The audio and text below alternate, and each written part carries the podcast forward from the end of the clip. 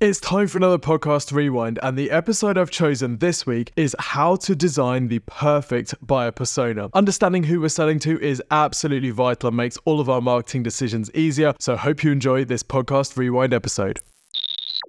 Whether you're B2B or B2C and whatever market you're in, the fastest growing businesses have a clear idea of who they're selling to and they know how to position their offering to really appeal to that group. When your offering matches exactly what your buyer wants, this is product market fit. And trust me, marketing is so much easier when you have product market fit. All of our most successful clients have always had great product market fit. In fact, this is one of the main reasons that some products and some businesses go viral, whilst on average, only half of all new startups make it to their fifth birthday. It's this concept of product market fit. But to get product market fit, of course, you have to understand who your audience is. You have to have a clear buyer persona. A buyer persona is a vital marketing exercise. It's something that we all have to do, however mature your business is. And in fact, your buyer persona is going to change over time. So it's worth revisiting every year or two, depending on how often you're looking at this type of stuff. So today, we're going to design your buyer persona in four steps. There's going to be four areas of your buyer persona. Now, we're going to break up this episode into two halves, if you like. In part one, we're going to look at the information that you need to collect about your customers in order to build your buyer persona and test it and use it in your marketing. And then in the second half of this episode, I'm going to talk about how to collect this info in the first place. Let's do this. Welcome to the Exposure Ninja Digital Marketing Podcast.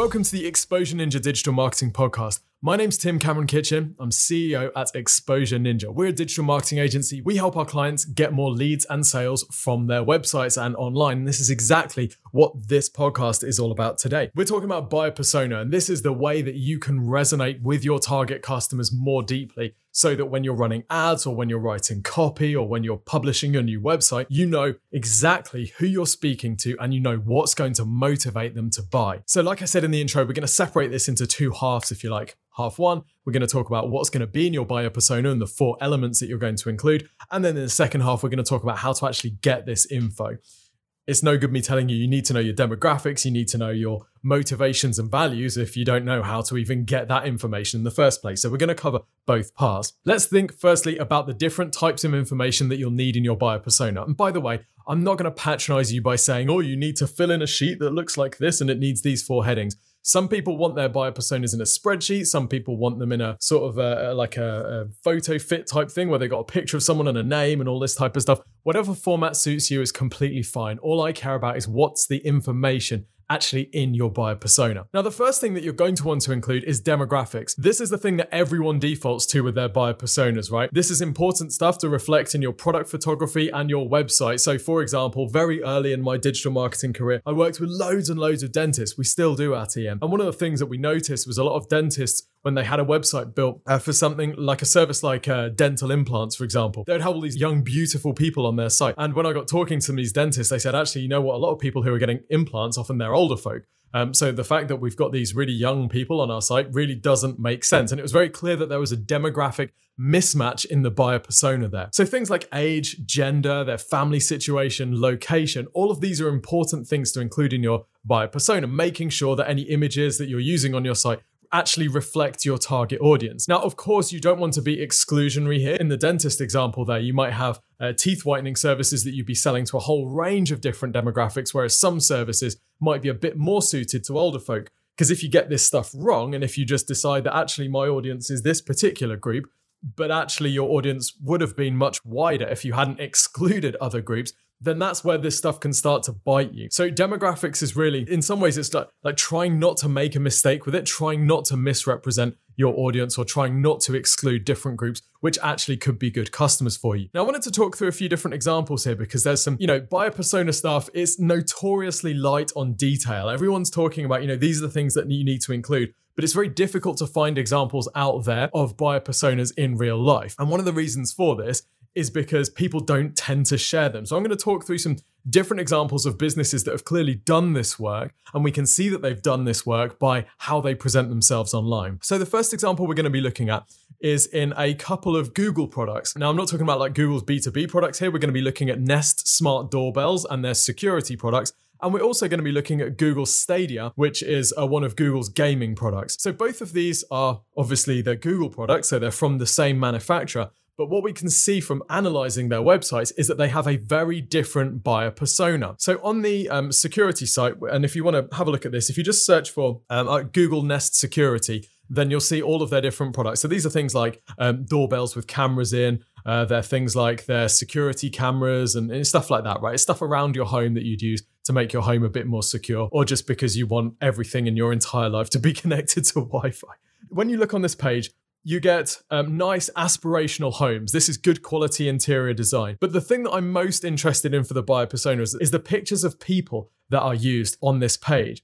This is mostly folk who are in their 30s plus, and there is a lot of kids in this page. There's pictures of kids pressing the doorbells. There's pictures of kids sat around in a lounge um, or a sitting room where that's obviously you know designed to be a, a, a, camera's view is looking at all of these kids. There's lots of pictures of dogs as well. There's pictures of what would look like a, a typical sort of garage in the US. All of this imagery tends to be in the US, but it is all very family oriented right? This is not really young people. This is mostly parents. It's very clear that they are selling Google Nest security products to basically parents. If you had to give the buyer persona a title, it would be like middle class parents in suburban America. That's the vibe that you're getting from this page which is entirely understandable because that's going to be the sort of um, group, I guess, that has the most to gain from this level of consumer security products. Now, if we contrast this with Google Stadia, which is one of their gaming uh, sides of things, so you can buy these little, um, you know, handsets and you plug a thing into your TV and it gives you access to loads of games. Well, obviously, the audience is very, very different here. Here, we're getting lots of young people. We're getting people who are all like crammed into the same house. They're squeezed onto sofa, hunched over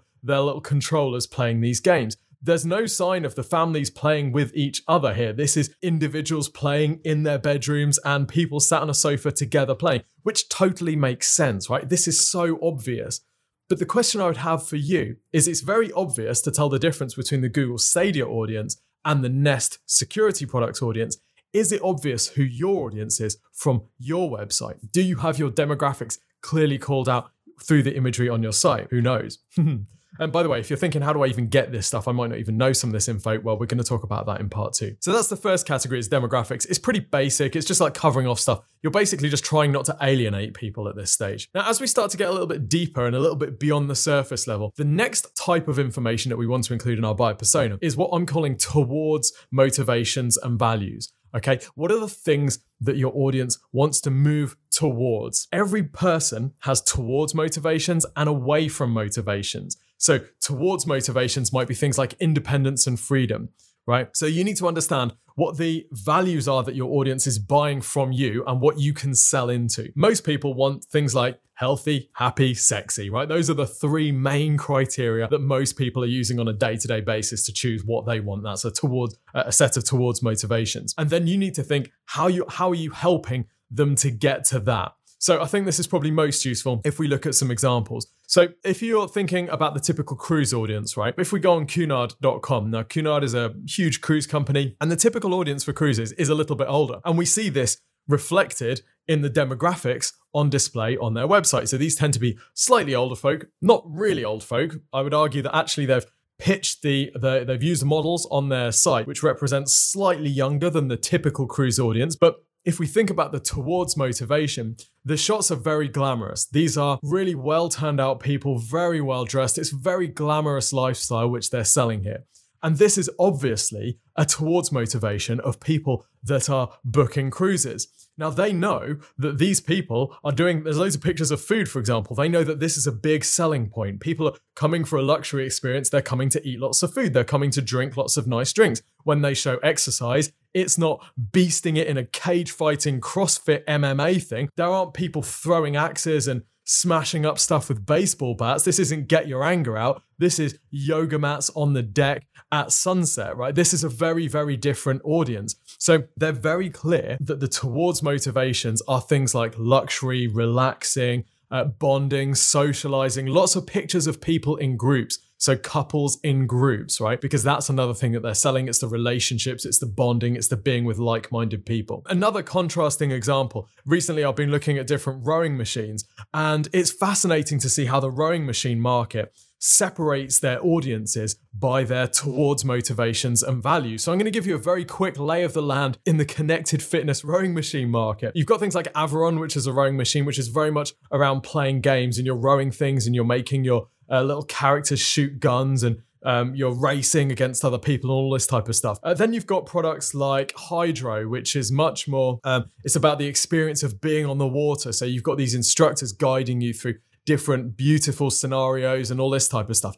And these are sold in completely different ways because the motivation, the towards motivation, the aspiration for someone who might be buying a Hydrow rowing machine is that they want to get fit, they want to bring the outside in. That's one of the phrases used on the site. These are all pictures of um, you know, rowing professional type people on open water. It looks beautiful, it looks serene, it looks peaceful and there's coaching sessions and stuff like that. Whereas if we compare it with Aviron, Aviron almost looks like a gaming setup, right? The images are all blue. It's all like there's loads of crazy lighting on. They've got people like smashing it. They tend to be younger people. They're covered in sweat. They're, they've got their little characters that are playing these games on the screen. It's completely different. And what's apparent is that Hydrow is selling motivation to work out, whereas Aviron is selling fun. Okay, that's the main difference. The towards motivations are completely different. And by the way, if you want to see the visuals of this, then we've got a version of this uh, podcast on our YouTube channel. If you just search for Exposure Ninja YouTube buyer persona, you'll find the video version of this, and I can I'll show you it on the screen.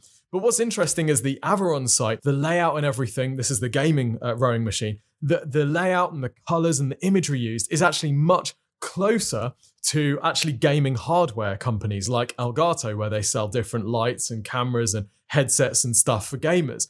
And it's a pretty similar look and feel here because what they're trying to do is they're trying to tap in. They're trying to, you know, trigger that gamer that says, "Oh, you're at home because you spend your time on a lot of sites with like funky cool colors and you know, people with headsets with ears on, like, welcome home, you're in the right place. If that's what you're into, then you're going to like our rowing machine because we're designed for you. So it's really interesting to see um, how these different audiences are kind of segmented in, in the market. And often it's when you look at new markets that you're not actually in, where a lot of this stuff becomes more apparent because as an outsider, you see this stuff much more transparently than you may do in your own market, where you're so familiar with the different competitors that people's differences aren't so clear to you. So we also want to know the towards motivations and values of your audience. What's most important to them? What are they trying to buy into? And what are their aspirations? What are they? What shortcut are they buying? because they're buying from you. So, for example, I don't know if you're buying an iPhone, then you might be buying status, you might be buying reliability, you might be buying the fact that it works with the stuff that you've already got, you might be buying the fact that you don't need to learn how to use it if you're already familiar with it.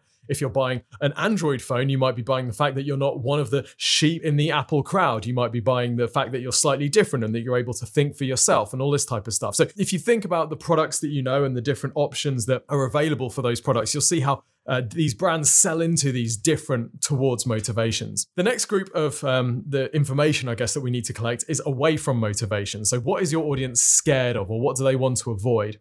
So, for example, um, in a previous uh, digital marketing deep dive, we looked at The Ordinary. The Ordinary is a cosmetics brand um, that completely changed the game, right? They're one of Deciem's brands. And in a world of sort of marketing hype where you can buy all these magic creams and potions that are designed to do all these fancy things and crazy uh, labels and beautiful models that look totally flawless, well, The Ordinary has kind of taken a scythe to this and stabbed it and said, actually, you know what? Most of the cosmetics industry is total fluff. What we're going to do is we're going to explain what each ingredient does. Then we're going to explain it in real kind of plain English. We're going to say, right, if you want plumper skin, you need hyaluronic acid. And this product is hyaluronic acid, and any cosmetics product that gives you plumper skin is just this hyaluronic acid thing. So that's what you're going to buy. We're going to sell it to you pretty cheaply. We're going to make it, you know, plain looking packaging, and you're just going to essentially buy the core ingredients, and you can mix and match your own regimen. So it's a totally different positioning. But what they're doing is that they've identified that a key motivation in this market and a key away motivation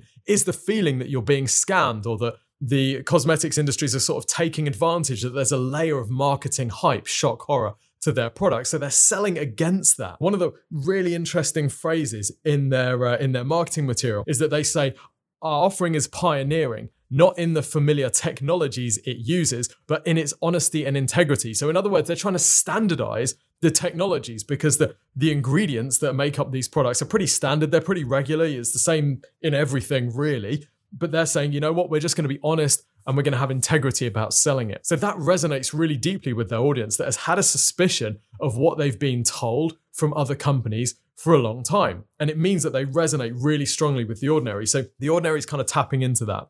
Um, another example in this time in, in, trading and stocks and shares, right, is Trading 212. So they're one of the, um, you know, the new breed of commission-free investing for retail traders. Whatever you think about that as a concept, this breed of trading apps, it mostly is apps, they've made their money and they've made such an impact on the financial world today by selling against the previous complexity of stock investing. So, investing in stock used to be gatekeepers, it used to be brokers, it used to be calling people up, it used to be having to know what you were doing. And all these new breed of apps like Trading 212, Robinhood, what they've basically done is they've taken away all of that fear and intimidation and they've gamified the whole thing. So it's really easy to just buy stock. It's you know, it's as easy as buying a product on Amazon a couple of taps, and there you go, you're a trader now. So again, they've sold against that fear. The towards motivation is making money, the fear is the away from motivation, and that's what they've been selling into. So, commission free investing for everyone.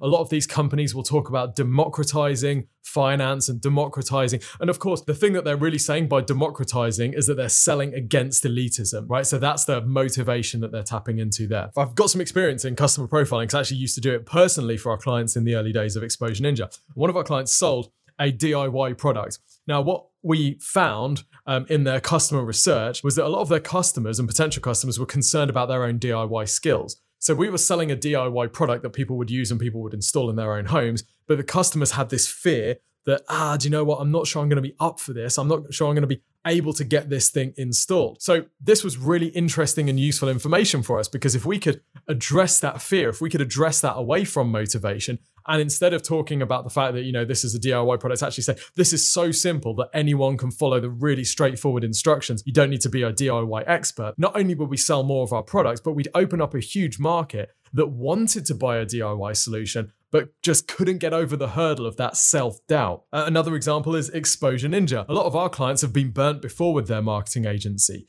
They don't know who to trust they don't, you know, they know that they need to do some digital marketing, but they've had bad experiences with other agencies, and they're now at the point where they're saying, "Well, we don't, we don't really know what to do. We don't really know where to go from here." So that's one of the reasons that we share everything we know. We share this podcast, we share videos, we share books, we share everything on our blog, and the reason that we do this is to build trust and actually help people because once we've helped people with the information then hey if they need a digital agency then we can you know we have that relationship now so understanding your away from motivations allows you to build and refine your marketing strategy because you can address those fears and those potential objections in the stuff that you're putting out. So what is your target audience actually scared of? What the, what's the stuff that keeps them either awake at night or stops them from making a decision, making a purchase? If you can help them get over that, that's fantastic. So you need to include that in your buyer persona. Okay, We've got two more categories of buyer persona info, and then we're going to talk about how to actually collect this info, which is really where a lot of this stuff, you know, this front half, if you like, can feel quite conceptual. Second half is where it starts getting really real. So, third thing that we need to know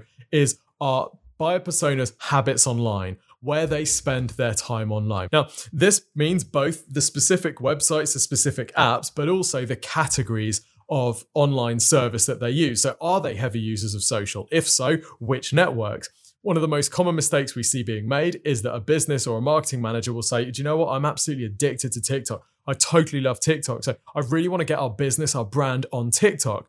And when we talk to them, we realize that actually, well, whilst yes, there is some of your audience on TikTok, just because you spend your time on TikTok doesn't mean that your audience currently is spending most of their time on TikTok. It might be that they spend their buying time, their decision time about your product or service on LinkedIn. Or what are you doing on LinkedIn? Oh, almost nothing. Okay, right. So it's about understanding where they are now. Yes, of course, having an eye on where they're going to be in the future. You're going to get the most return if you're building for what your audience's you know habits and routines actually are rather than you know let's spend five years building a tiktok visibility so that hopefully if our audience does move over there we're there and we're winning well yes that's one thing but actually you've got a whole bunch of people on linkedin now who are looking for this stuff and having conversations about it already so let's focus on where they are with half an eye on the future rather than one and a half eyes on the future and only half an eye on today if that makes sense so What times are they online? What sites are they visiting? What are their habits? Now, again, when we talk about how to find this, a lot of this stuff will uh, will make even more sense. Even more sense. Fourth thing that you might want to include in your buyer persona is a quote library. There's two categories of quotes that you might want to include in your buyer persona. And for some people, by the way, the reason that you're having a quote library in your buyer persona is that for some people, if they see a quote, either an actual quote or a sort of a simulation quote from one of your potential buyers, that's when this audience becomes really real to them. So you might include a quote library of things that your potential customers, your buyer persona, actually say.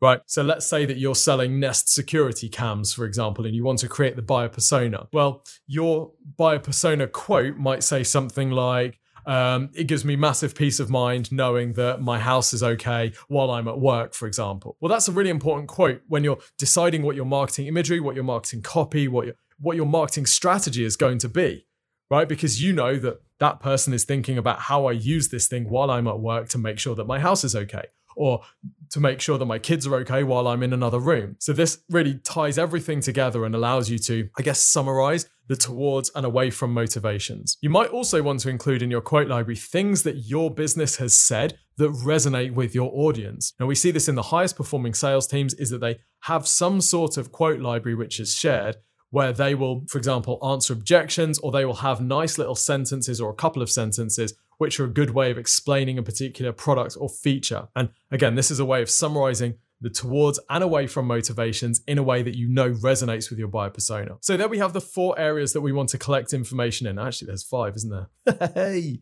There we go. Uh, demographics. We got towards motivations and values. We got away from motivations and values, their online habits, and their quote library, which is optional, but a really good idea to kind of summarize everything. So, how do you actually collect all this info? Well, before I take you through that, if you've enjoyed this podcast episode so far, be sure to subscribe on iTunes, Spotify, Stitcher, wherever you're listening to this. And also do leave us a review. We love reading the reviews. And don't forget, if you need help with your digital marketing, you can request a free website and marketing review from the team here at Exposure Ninja.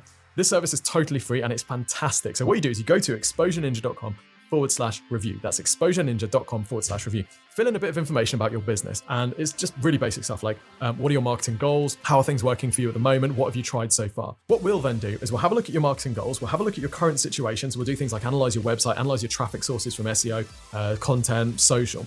We'll then put together a prioritized action plan that you can follow over the next six to 12 months of the things that we would suggest focusing on in order to reach those marketing goals that you told us about. We'll have a look at your competitors, we'll see what they're doing well that you can copy and exploit, and we'll have a look at the things that they're doing poorly, which you might really want to kind of turn the screw with. We'll put all of this info into a video, which we send over to you normally within two to three working days. This service is completely free of charge. So go to exposureninja.com forward slash review to request your free website and marketing review today. Okay, so we've got the areas that we're going to be looking at. We've got the areas that we need to collect info for. How do we actually collect this info in the first place? Well, this sounds really old school, but actually, one of the best ways that you can um, collect info about your customers and sort of get to know them a little bit more, because you're not looking for necessarily massive data, you're looking for deep understanding of these people. I like to actually imagine the person in a room with me so I can ask them questions. I can work, you know, work them out to the extent that I can really picture this as an individual. And a great way to do this is actually just to find them on Facebook, right? If you start finding enough of your potential customers on Facebook, have a look at the different stuff that they're sharing, have a look at what they're talking about, the language that they're using, that type of stuff. Even if it's not related to work, it's not related to the thing that you're selling them, this can really help you get an understanding of who these people actually are. A lot of the time with digital marketing, we're not meeting our customers. We don't necessarily, it's not, not like you're standing in a shop and they're walking in all day and you're saying, oh, yeah, do you know what? They're all like this particular age and they're all into these types of things. You might not have any sort of natural throwaway conversations with them at all. So you need to replace that knowledge, replace that picture of these people, and Facebook is a good way to do it. Another great way to do it, this is a good way of finding quotes as well, by the way, is Reddit and Quora.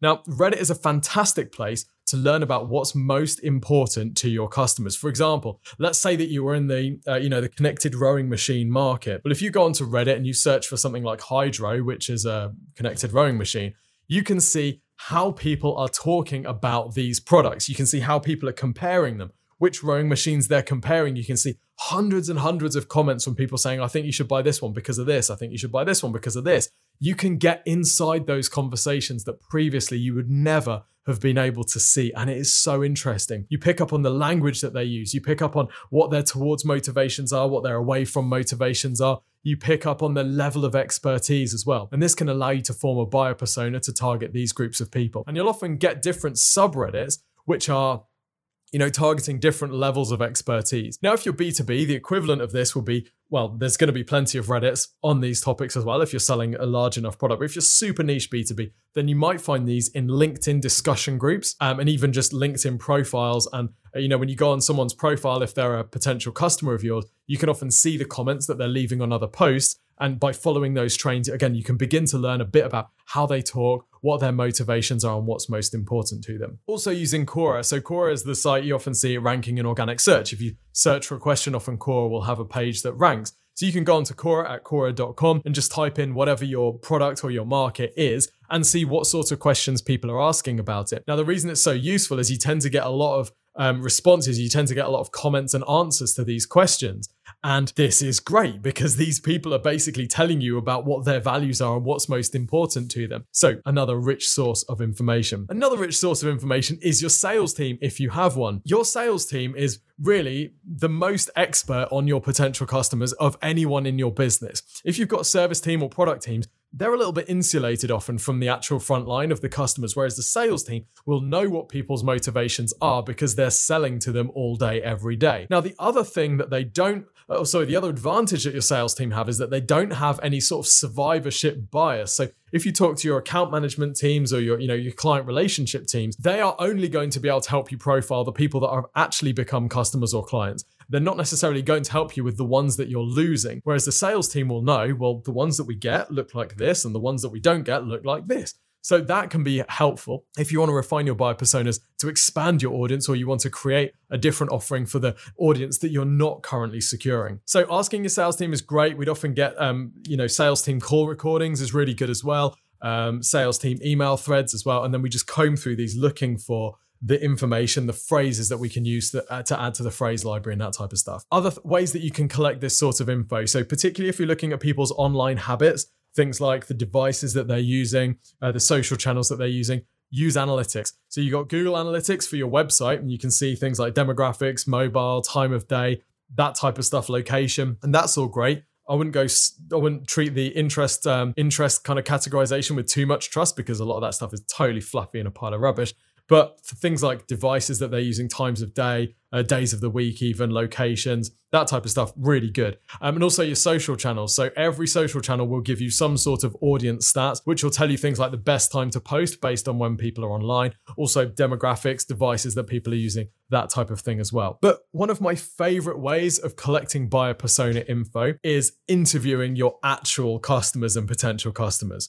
We've talked about this maybe two or three years ago on the Exposure Ninja podcast. Wow, we've been doing this a long time. But my advice here is that you should actually set aside a budget for this and a decent amount of time. The budget, because you actually might want to bribe these people to talk if you need to, right? So when we're doing this for clients, we'd offer people Amazon vouchers and we'd say we're giving you this amazon voucher not to tell us you know the wrong answers like tell us the stuff that we want to hear. We're just giving you this amazon voucher for participating because we just want the most accurate data from you the accurate info. You get the amazon voucher whatever you tell us. And by the way we'd always position it as we're not actually working with the business we're working as consultants with the business because then they feel a lot less likely to um, to you know butter up what they're telling us to try and make us feel good. So we bribe them if we want to. We want to make sure that we're talking to the best customers or prospects, not the worst, because we want to be designing our buyer personas over the people that we want more of, not the people that we want fewer of. Now I've got some tips on this because it's not as straightforward as it might appear, and I've done quite a lot of it and sort of refined the process over time. So, if you want to gauge someone's towards motivations, i.e., why they buy something, don't just ask them, What are your towards motivations? Like, why would you buy something like this? Do you want to be sexy or do you want to be healthy? Like, what's the underlying reason that you're buying this shelving unit? Is it because you want to appear successful and wealthy to your friends? Well, no. What you want to do instead is ask them really open ended questions like, Have you bought something like this before? And if so, what made you choose that one? What you're really looking to get is their selection criteria. And then if you want, if you don't get the answer, you know, if it's a bit of a surface level, you say, oh, and why is that important to you? And why is that important to you? Like the five whys thing. Now, this isn't some therapy session where you ultimately want to get to the fact that they've always felt inferior and this uh, this rower is going to help them become the person that they want to be and go and find a partner and live a life that's happily ever after. But what you do want to get to is a level below the surface thing where it's, oh yeah, that's pretty cool. Like that looks like it could be fun. And why is that important to you? Well, because I've always found it difficult to motivate myself doing exercise. I love gaming, so I thought that something that could combine those would actually be pretty good and would help me stick with my exercise regime, which I've always, you know, given up on after a couple of weeks. Bingo, there we go. So we got the towards motivation. Another question that we'd ask is if you had to recommend us to a friend, what would you say? Because what they'll then do is they'll put their marketing hat on and they'll start thinking about the things that are most important to them. And this is a really interesting question because, or rather, the responses are really interesting because you often get stuff that seems a little bit more basic than you would put in your marketing material. But actually, to your audience, this is the stuff that is fundamentally most important. So if you had to recommend us to a friend, what would you say? That's a really key question to ask. We'll also ask them to rate the things that we think are most important. So when I was doing these um, buyer persona calls, and still today when we do them, we'll write out the USPs or what we think the USPs or the features of the business. So I remember one for a puzzle magazine that we were doing. So um, some of the que- some of the USPs were like we had really challenging puzzles, um, or that people could win prizes, or that people could use these puzzles to keep their mind active, or that the price of the magazine was low. So we were thinking about all of these different kind of USPs, and we just ask people, you know, how important are each of these to your choice to purchase this particular one? And it was really interesting because often you'd find that the thing that was most important to your audience actually wasn't the thing that you thought it would be, the thing that you're investing all the money and the time in, you know, that glossy cover and the fact it's a really good quality paper stock. Well, they don't even care about that. They like the fact that they can win a Parker pen every year. You know, so it's about making sure that actually you're talking about in your marketing material the stuff that's most important to them, but that you're not over investing in areas which are totally irrelevant to them. My final tip on conducting buyer interviews is if you're going to ask for their age, ask at the end of the call once you've built the rapport, not right at the start. Okay, so, the final question that we need to address is how many of these buyer personas, how many of these uh, customer reviews do you need to do before you can create your buyer personas? Well, I remember doing this personally for a client a few years ago. I spoke to the first five customers that they'd sent me on their customer list. I just picked them at random, pick five, and I basically had exactly the same conversation with exactly the same person five times. Right, very quickly, it became apparent that their customer group was so narrow it was really easy to create their buyer persona. In fact, out of the five, I think two or three of them were called Jackie.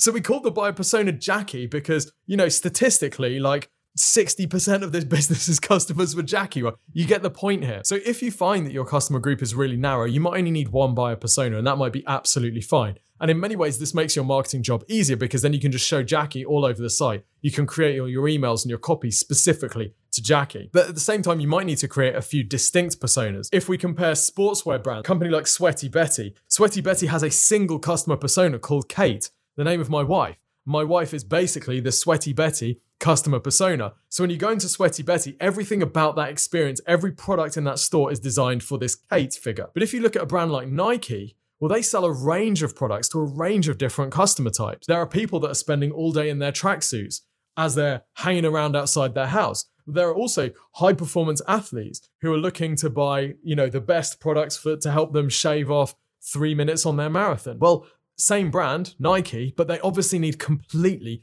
different personas to talk to these different groups. And by the way, that's why they have different sub brands within Nike, which are designed to resonate with each of these groups. So how many buyer personas do you need to create? As many as you need to. That is the trick. Try and limit it, if anything. You don't want to end up with 15 different buyer personas. Otherwise, you're really going to have to start segmenting your marketing and talk about different sub brands more often, which is exactly what Nike has to do, right? You've got the Jordan, You've got the skateboarding stuff, you've got the golfing stuff, and these are all going to have different buyer personas for them. That's going to make your marketing job a lot harder. It's going to mean you have to segment everything that you do. Whereas if you go too far the other side and you just have one single buyer persona and this is the Nike person, well, that's not really going to resonate because you're going to need completely different messages to resonate with each of those audiences. So make as few as you need, but no fewer than that. Okay, so I hope you've enjoyed this episode. If you've got any questions, feel free to hit me up, tim at exposureninja.com. Don't forget to leave us a review on whatever podcast platform you're listening to. You can check out the video version of this on Exposure Ninja's YouTube channel. Until next time, see you soon.